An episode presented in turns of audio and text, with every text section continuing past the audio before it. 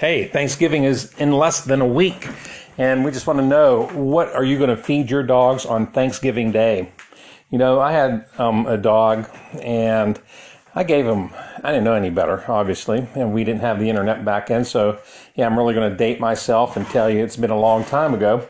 But anyway, I did give my dog some turkey. I think I even gave him turkey bones. I let him eat whatever the heck they wanted. And then, man, they got sick. There was a lot of diarrhea and stuff.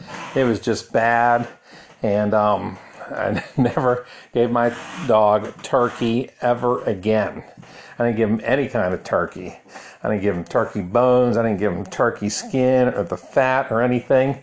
And so, anyway, my sister sends me this thing what not to feed your dogs on Thanksgiving Day. It had turkey skin, turkey bones, onions, fat trimming, um, sage, alcohol, onions. I already said onions, among other things. And um, said light meat was okay. I've never really tried light meat with uh, for my dogs because I've never had good success. So I haven't given my dog any turkey for maybe 20 some years. I don't even know how many years it's been.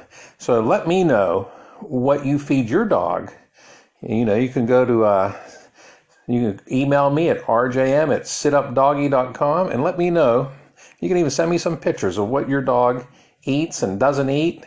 And, you know, obviously they can't have grapes or raisins, that kind of stuff. So keep them safe. So don't forget, keep your dog safe and feed them good and feed them healthy. All right, man. This is, I know it's a short podcast, but I just want to thank you for listening and um, get out there and plan your dog's meal for Thanksgiving. Thanks a lot.